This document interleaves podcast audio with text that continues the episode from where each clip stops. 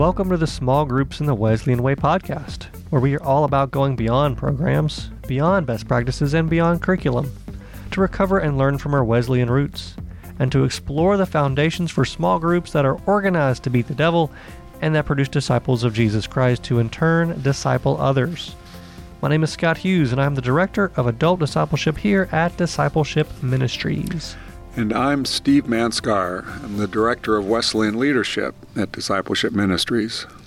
I'm going to begin this podcast with an image that comes from perhaps my favorite book outside of the Bible, and that is C.S. Lewis's book, The Great Divorce. I've read it at least three times. So, of all the you read a lot of books, Scott. I do. That's I one like thing. I know about you. You Yep. read, a, and that's that's Uh, saying a lot. That that's your favorite book It, it is. It is saying a lot. Besides the Bible. It is. Um, yeah, I'm. I'm. I'm looking forward to the day when that becomes a movie.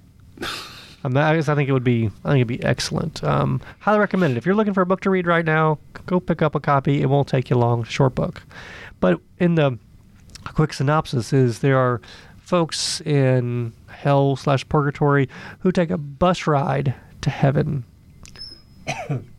or at least the gates of heaven and you get the stories of these people on the bus and their experiences. But the beginning of the book talks about or gives an image of, of hell. And in this image of hell um, people are moving further and further away from one another. It, it's an image of isolation and disconnection.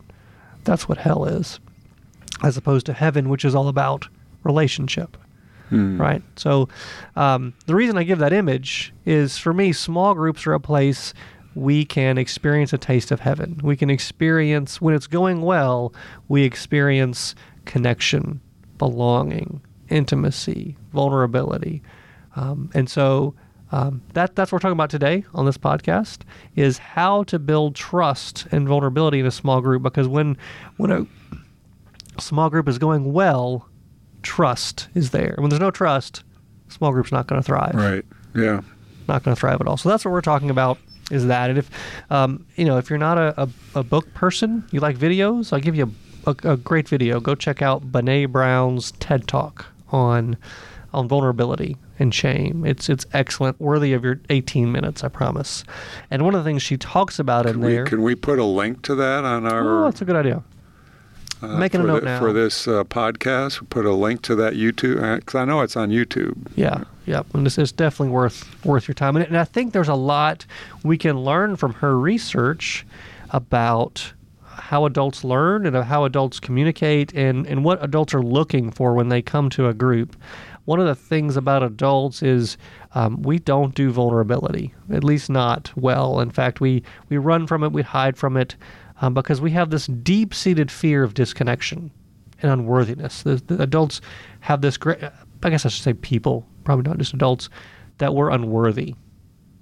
We're unworthy of being loved. I think for most people, if you boil it down to what their greatest fear is, it's that. And and here's where our theology helps, right? Good theology is is healing, and bad theology hurts, right? Yeah. That's one of the things I Yeah. say a lot. and here's where it's healing, in a couple of ways, uh, because here we have, um, we want to go back to our our, our foundation, uh, who we are is founded in our, in our baptism. Right? We are claimed by God. We are worthy because He has made us, and in our baptism we are claimed by Him. And that's our, our primary identity is someone who's found in Christ. Mhm. And doesn't matter what we do as our work or, or unemployed or our marital status or divorced or any other marker, who we are is part of the baptized. Right. Uh, Liturgy Man has actually helped me with this. Right in, in, in our remember your baptism service, it's it has the saying of remember your baptism and be thankful. Actually, Liturgy Man recommends you right. change that. That's right. That's what because we we tend to be concrete thinkers, and because most of us in the United Methodist tradition were baptized as infants, Yes. we can't remember the event of our baptism, Yes. which is what you know. Putting it that way, remember your baptism and be thankful, as wonderful as that is. Is problematic for some people because I, you know, I, when I was a pastor, I, you know, would Mm-hmm. have people say that to me. I can't remember when I was baptized. Yeah, I went through confirmation. So a better, perhaps a better, and this is what Liturgy Man, our friend and colleague Taylor Burton Edwards recommends, is rather than saying "remember your baptism," Yeah. say "remember you are baptized." Yeah, which is a claim of our identity. And be thankful. And be thankful, right? Now we have to go live that out, right? But we, but that's our foundation. That's who we are. Is part of the baptized, and we we belong to a, a community, a community uh, universal, right? And so that's fundamentally who we are. And if we can begin with that foundation, uh, that know we are we're claimed, we're worthy, um, we don't have to to hide or shrink back from being vulnerable and and that's easier said than done Yes. right? Because we all sort of fear we still fear that even knowing that in our head we well, then we have to unlearn unlearn that's a good word. what the culture has ingrained in ingrained or maybe even beat into us. that's a good way to say it yeah. That's right that we're these labels. Because even though we are baptized, we live in the world yeah. um, and in a culture that beats that out of us. That that's right through all kinds of means. yeah so then we show up at small group Right. hoping for great things to happen Exactly. and we wonder why they don't right it's because people are b- hiding behind all sorts of layers of masks right we could probably go into henri nouwen and in the false self and all those sort of things um, so how do we foster that how do we foster vulnerability right i think that's the, the that's the big question we're wrestling with and i think there's some things uh, we can do to to help that and one of the things um, is, and we've talked about this before, is having a covenant, right? One of the things about having a covenant is it provides a framework, provides some boundaries for, for how we're going to talk with one another.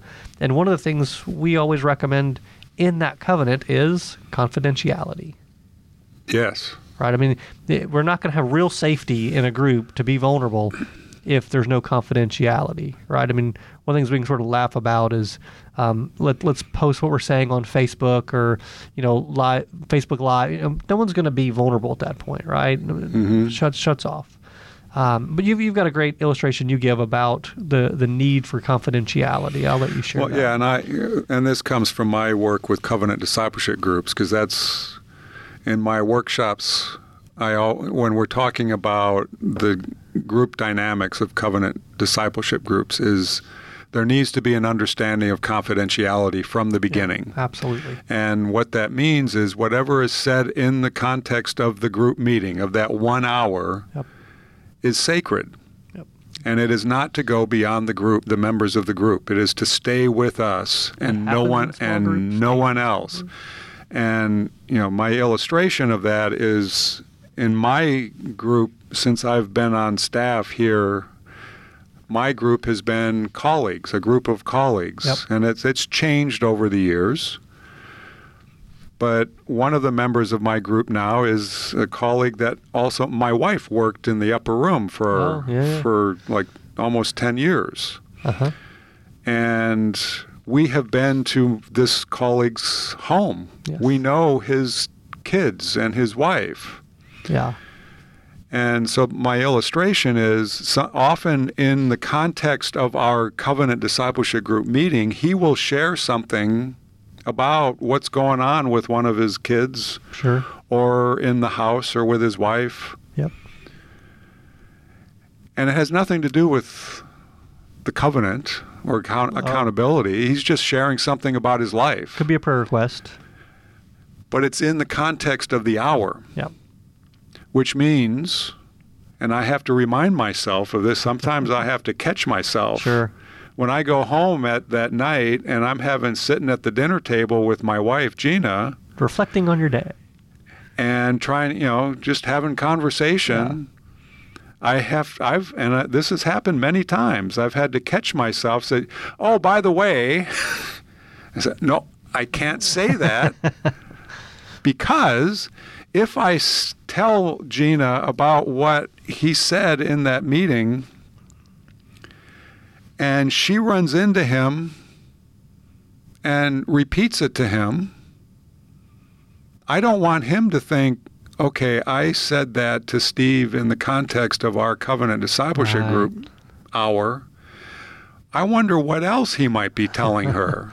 Now suspicion is growing. and then that that breaks our trust. yeah, And I don't want, you know, I value that relationship and I don't want to do that. that's right. I need to honor that confidentiality, no matter how innocuous he's whatever he said. Sure. It may seem innocent. It may seem innocent, but if it gets back to him that I've repeated it to someone else, yeah. that breaks our trust.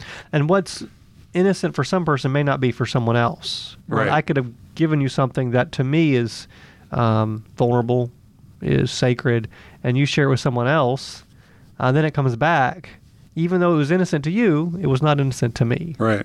Um, and, and therefore now my trust is hurt. And if once my trust is hurt, um, then things aren't going to go well, right? Yeah. And I think that's something we can look for when your small group's not going well is what's the level of trust in the Mhm. group, right? And that, that just that question alone can be a, a fodder for conversation in the group, right? Do you come really trusting this group? Are there issues of trust we need to to work through?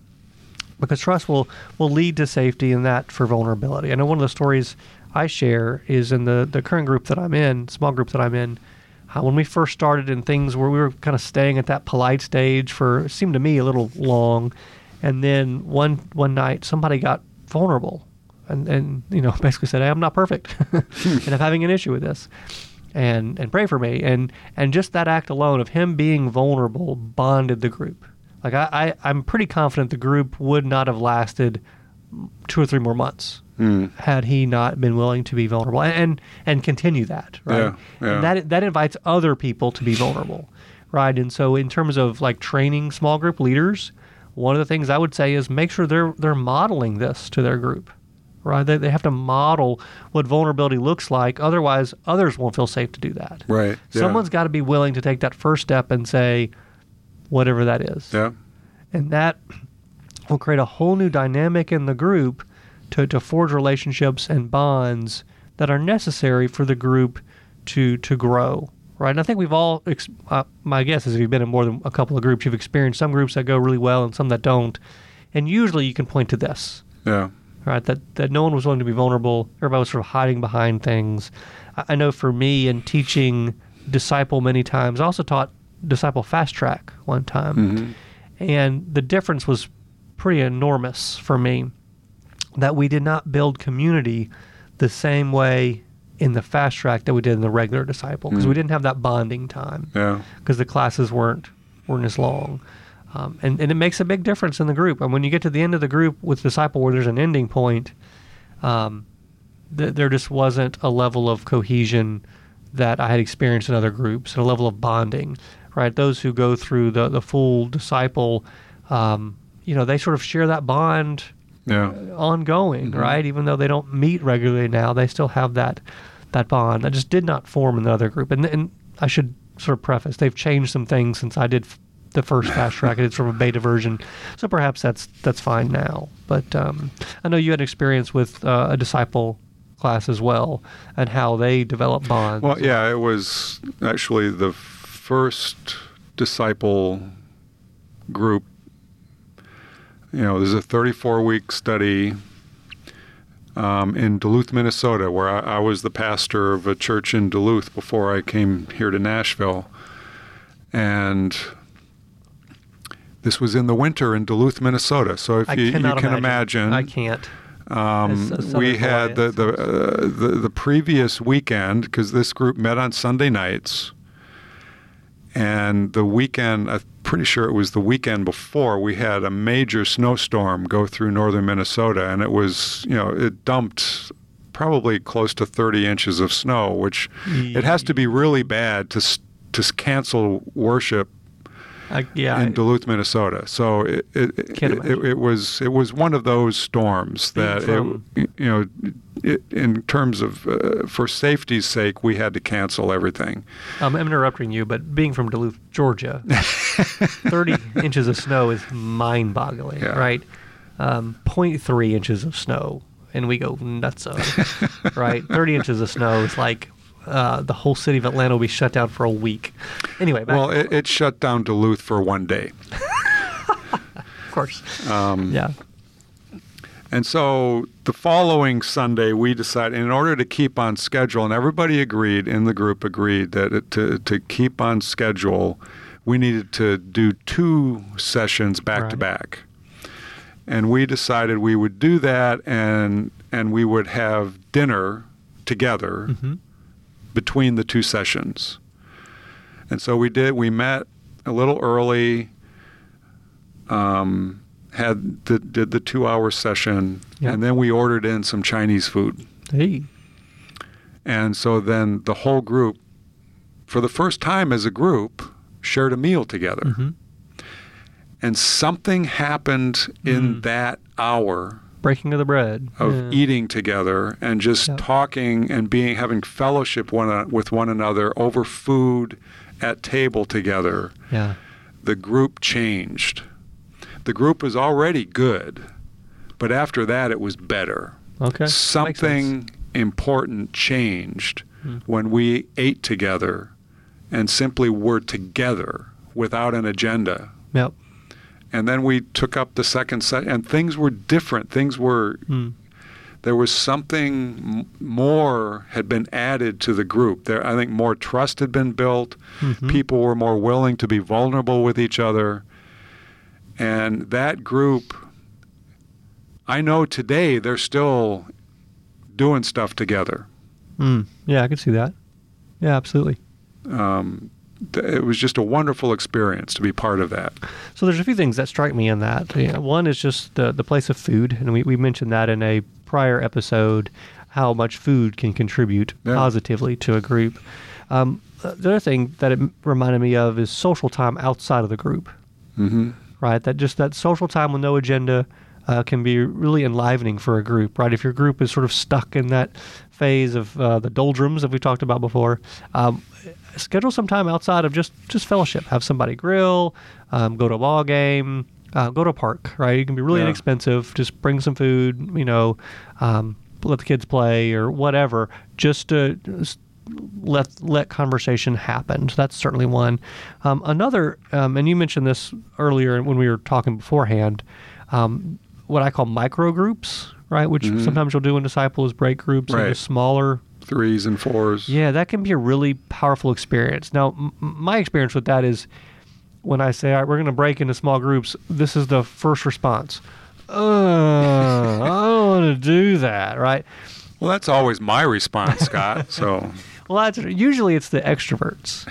It's usually extroverts who's, who don't want that to happen, and the introverts very quietly in their heads are going, "Yes," right? They're not going to say that out loud. You'll never hear it out loud, but it gives them time um, for a more intimate setting Mhm. um, in a group, especially a group larger than say even six or seven, right? Just to break into two or three can be very valuable time in a group for for people who don't feel comfortable talking in a big group to Right. share. yeah, yeah. Right. So breaking into those small micro groups can be another way that you can build uh, intimacy and trust.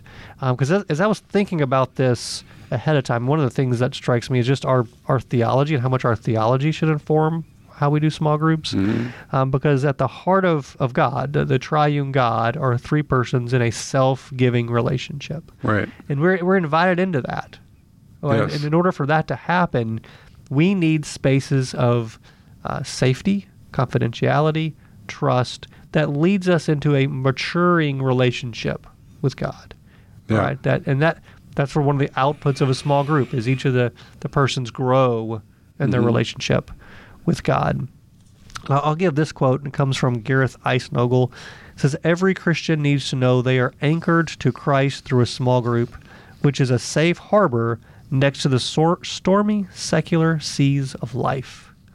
I thought that was very well put, right? We need those Mhm. places of belonging, of relationship. Back to that image in the Great Divorce, right? Where we, we need those places where we can unload, we can be vulnerable and share.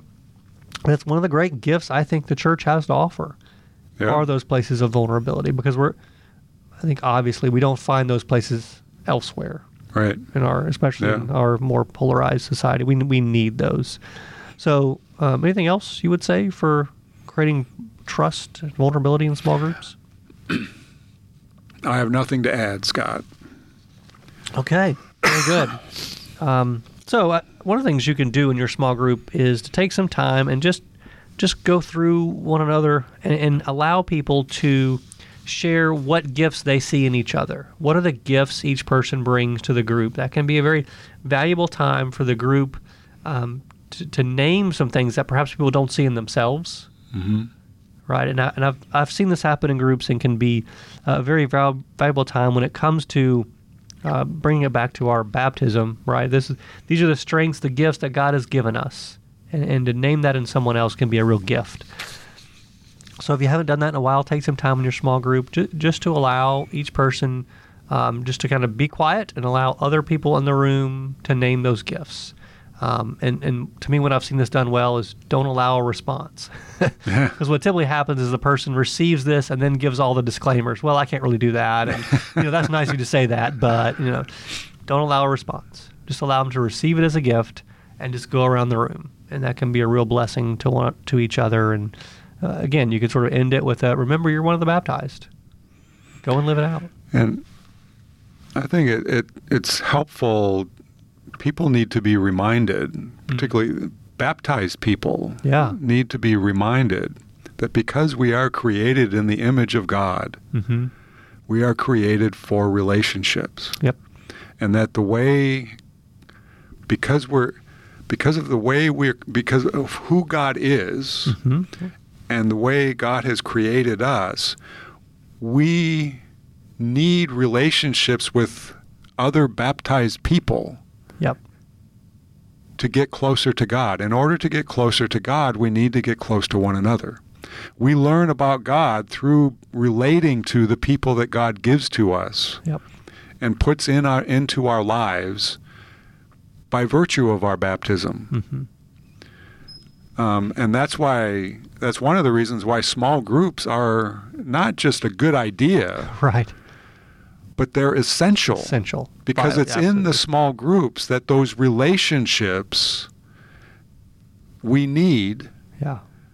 to mature as followers of Jesus, to become fully the human beings God created us to be.